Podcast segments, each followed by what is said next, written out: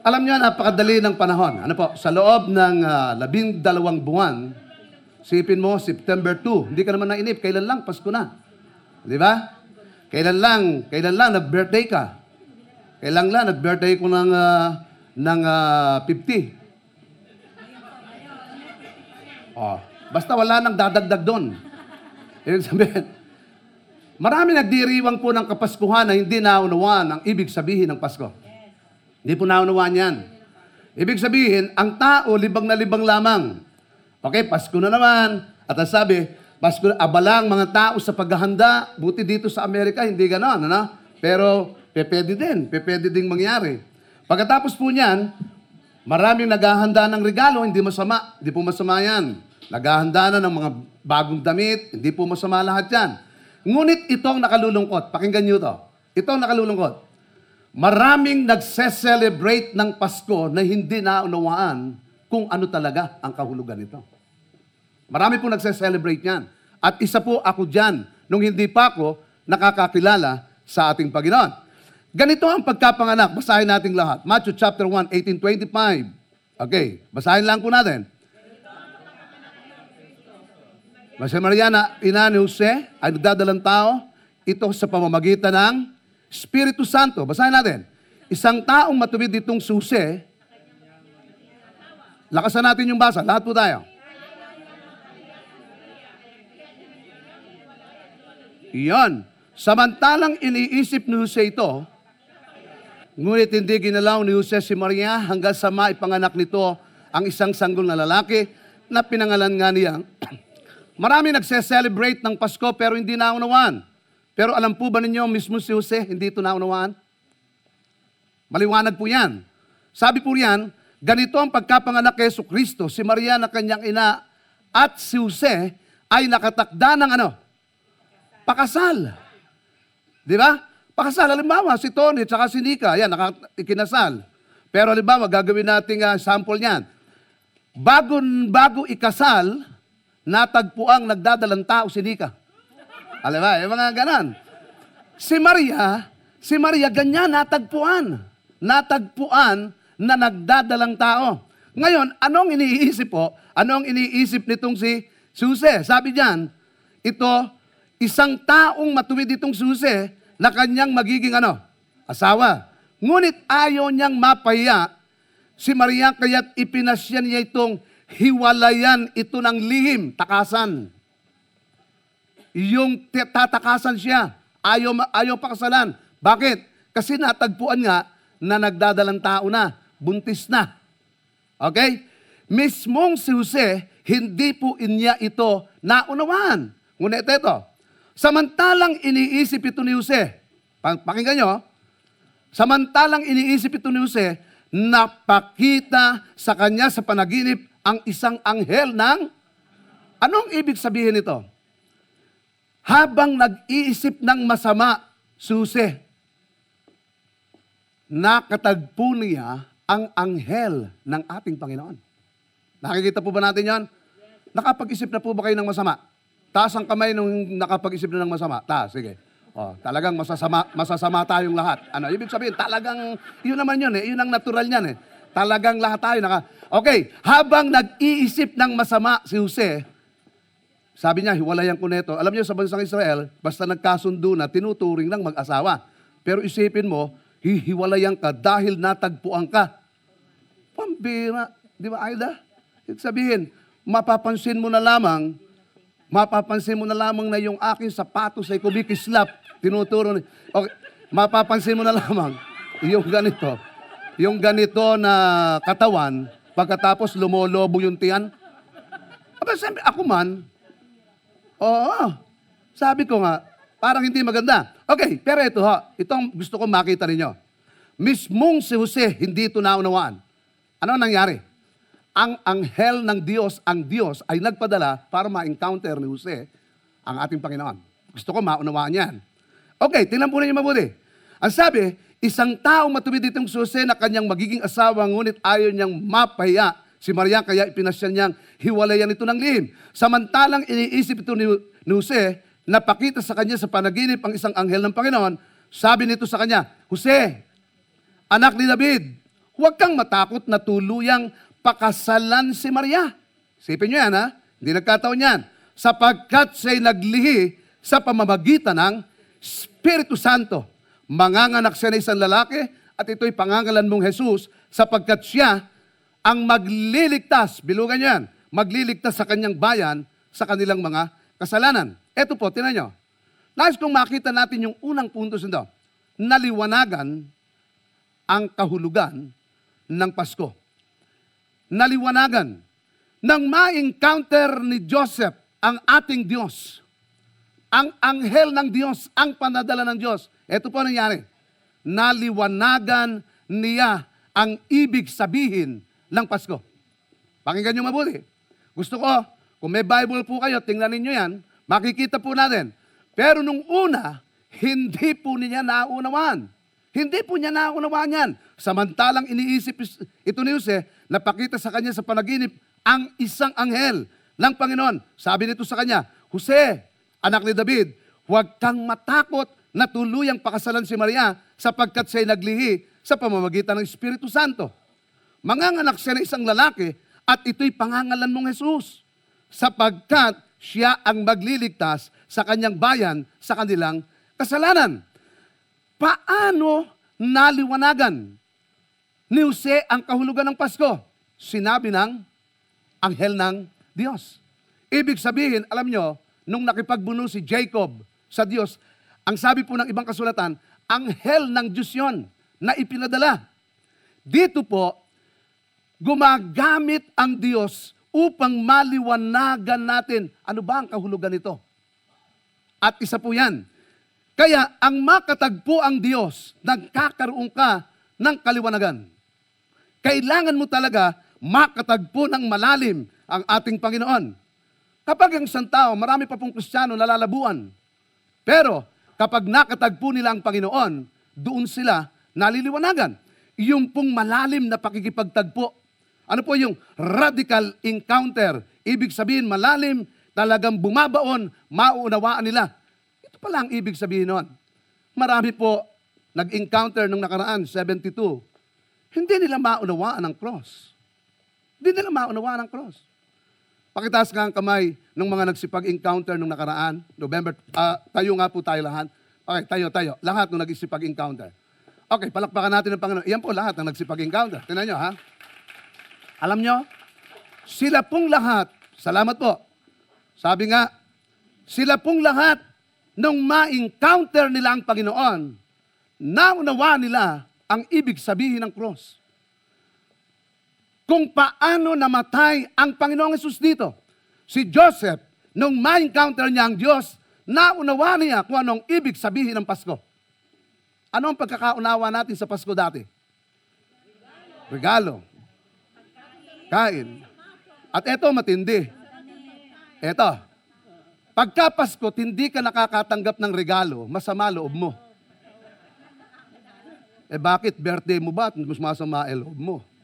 Hin- Sino ba ang may birthday pag Christmas? Ay, bakit masama ang loob mo?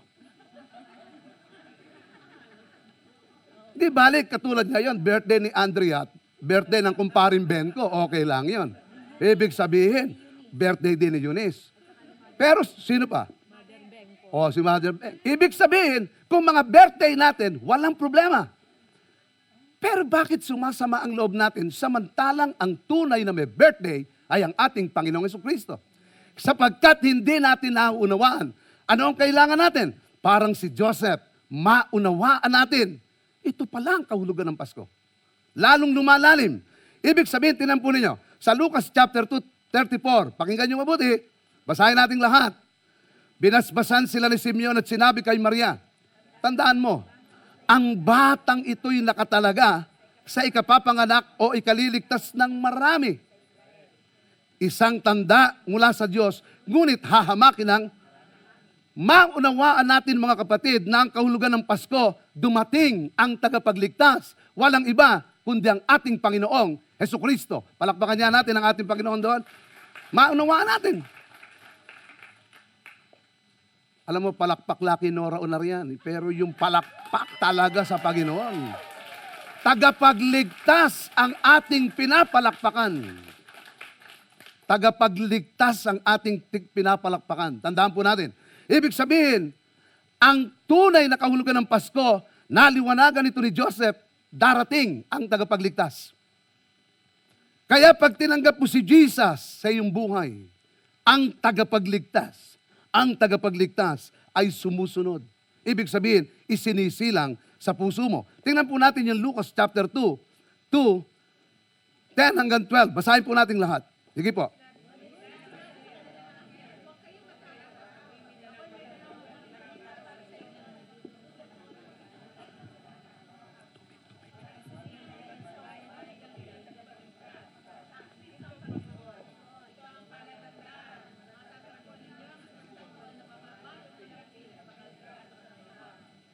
Okay, tingnan po natin.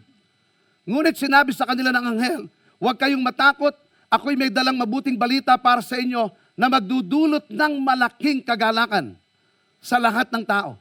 Sapagkat isinila ngayon sa bayan ni David ang inyong tagapagligtas, ang Kristong Panginoon. Ito ang palatandaang matatagpuan ninyo, ang isang sanggol na nababalot sa lampin at nakahiga sa sabsaban bago mo maunawaan, ulitin ko po, maraming nagse-celebrate ng Christmas, pero hindi naunawaan kung ano ang kahulugan nito. Dapat maunawaan natin na ang kahulugan nito, dumating ang mangliligtas, walang iba, kundi ang ating Panginoong Heso Kristo. At dapat kapag Pasko o araw-araw, ang buhay natin nakasentro sa Panginoon sapagkat siya ang pag-asa natin. Wala na pong iba. Wala nang iba. Ano pa? Pangalawa, naliwanagan. Si, G- si Joseph mismo, hindi na unawaan ito. Pangalawa, tinan po natin. Number two, naunawaan ang katuparan ng hula. Gusto ko po maunawaan nyo yan. Pasko na naman. Pero maraming tao hindi maunawaan ang ibig sabihin ng Pasko. Tingnan niyo mabuti. Una, nung ma-encounter ni Joseph, ang ating Diyos naliwanagan ang kahulugan ng Pasko sa kanya. Pangalawa, naunawaan ang katuparan ng hula. Basahin natin lahat. Nangyari ang lahat ng ito upang matupad ang sinabi ng Panginoon sa pamamagitan ng propeta. Magliliyang isang dalaga, manganganak ng isang lalaki, tatawaging Emmanuel, ang kahulugay, kinausap siya ng Diyos eh. Sabi ng anghel, Jose, huwag mong tatakasan si Maria. Huwag mong tatakasan si Maria. Sapagkat siya ay naglilihi sa pamamagitan ng Espiritu Santo. Alam mo ba na ito'y hinyula na matagal ng panahon? At alam po ba ninyo kung di ako nagkakamali, mula kay Isaiah hanggang doon kay Kristo, pitundaang taon, 700 years, bago naganap po ito. Ang New Old Testament at New Testament, ang pagitan po niyan, 400 years. Mula kay Isaiah, napakatagal na panahon. Isipin mo, tayo nga, nabubuhay pa lang ngayon ng 50. Dagdagan mo ng dalawa. Ibig sabihin, nabubuhay pa lang tayo ng ganon. Okay, tinan nyo. Isipin mo, 400 years, 700 years. Sasabihin kay Joseph, Joseph, ito, katuparan ng hula ito. Katuparan ito ng hula na darating talaga ang tagapagligtas. Nagse-celebrate tayo ng Christmas, pero isa na po ako sa una na hindi ko po ito naunawaan. Salamat, October 1, 1983, tinanggap ko ang Panginoon. Naunawaan ko talaga ang kahulugan ng Christmas. Ito'y katuparan ng hula. Naunawaan ni Jose ang hula nang ma-encounter niya ang Diyos. Kaya kailangan sa atin magkakaroon lamang tayo ng kaunawaan, mga kapatid, kung tunay na makakatagpo natin ng malalim ang ating Diyos. Pakinggan niyo mabuti. Ang sabi po sa Isaiah 7.14, sabay-sabay nga po tayong bumasa.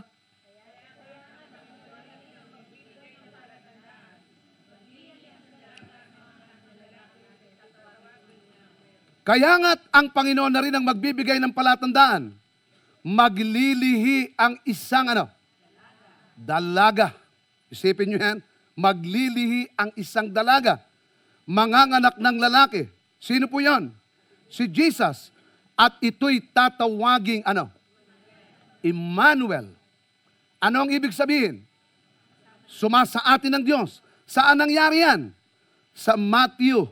Isipin nyo, Matthew chapter 1, 18, 25. Pero sa Isaiah pa lang, hinula na po yan. Pakinggan nyo mabuti yan. Hinula na po yan. At ang sabi po rito, sino yung ipanganganak na ito? Pakinggan nyo. Sabi po sa Isaiah 9.6, sabay-sabay tayo. Sapagkat ipanganganak ang isang sanggol na lalaki at siya ang mamamahala sa atin.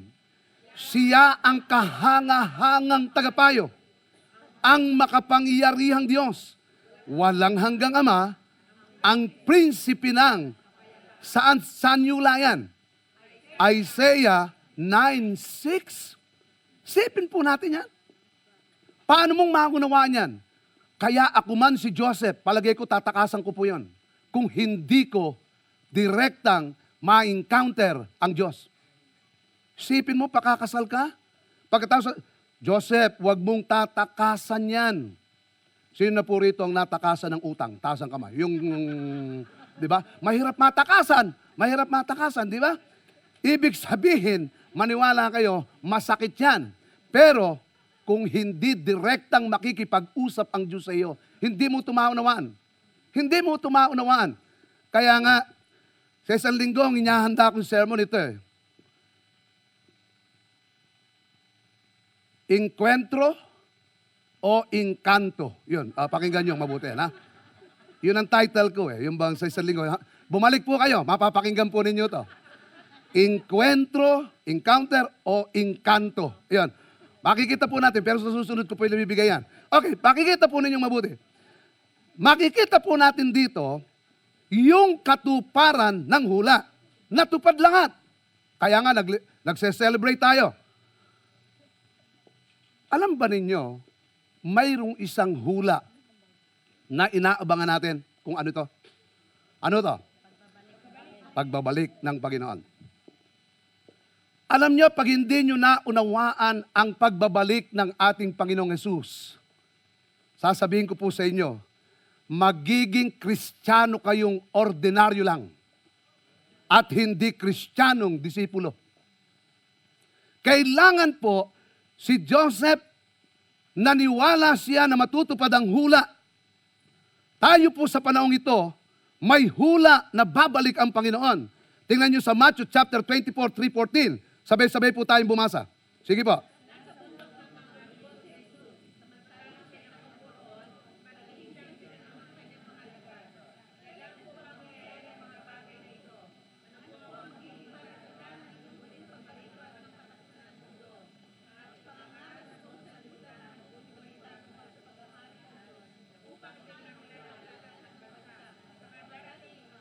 Pakinggan nyo mabuti po ito.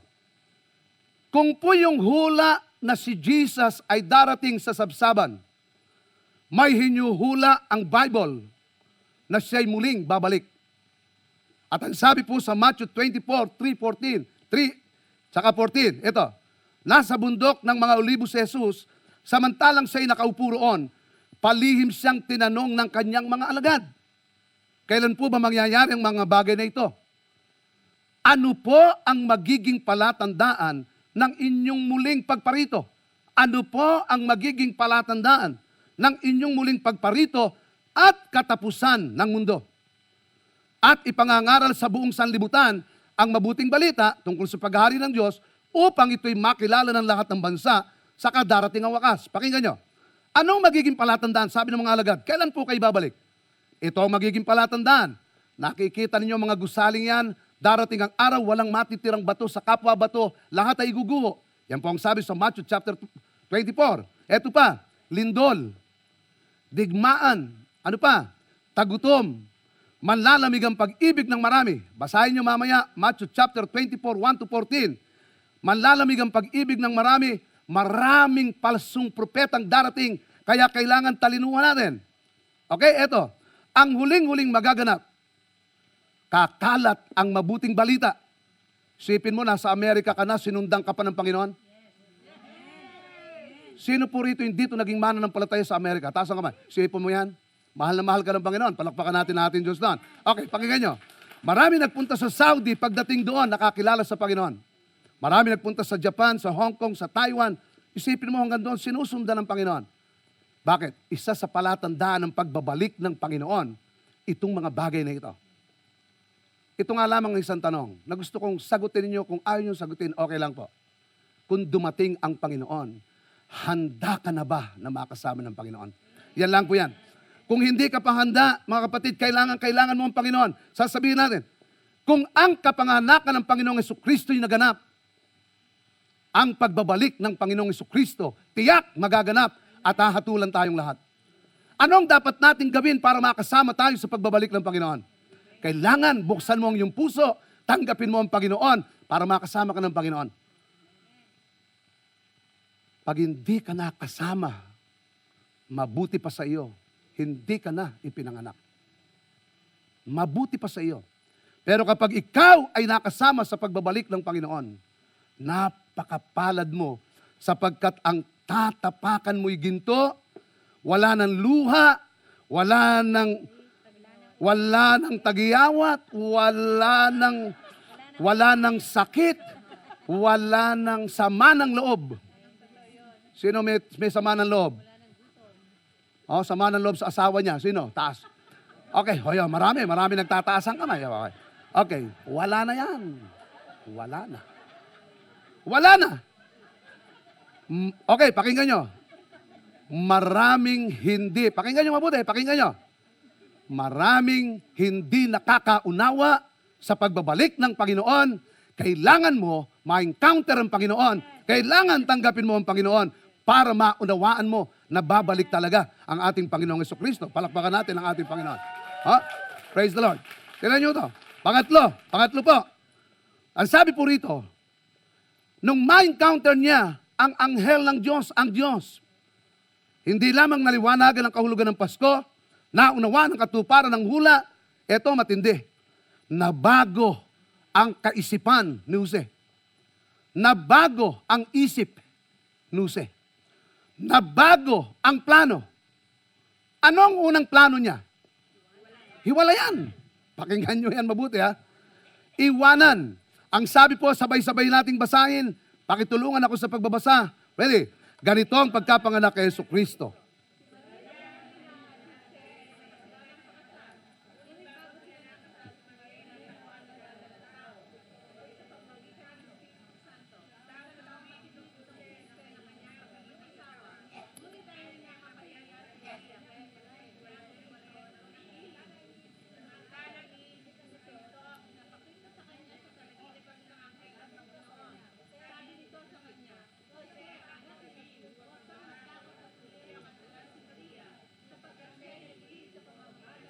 Ano ang unang plano ni Jose? Ba, hiwalayan. Pero nang nagpakita ang Diyos, ang anghel ng Diyos sa panaginip, na iba ang kanyang isip. Na iba ang plano. Alam po ba nyo, August 11, 10-11, marami na pong nagsipag-encounter dito. Paglabas nila sa encounter, na iba ang plano. November 11, November 23, November 24, 23 and 24, marami po tumayo lahat kanina.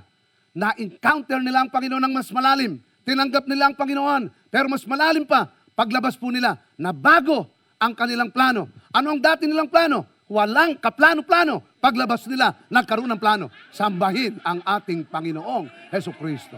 Palakpakan natin ang Panginoon. Diba?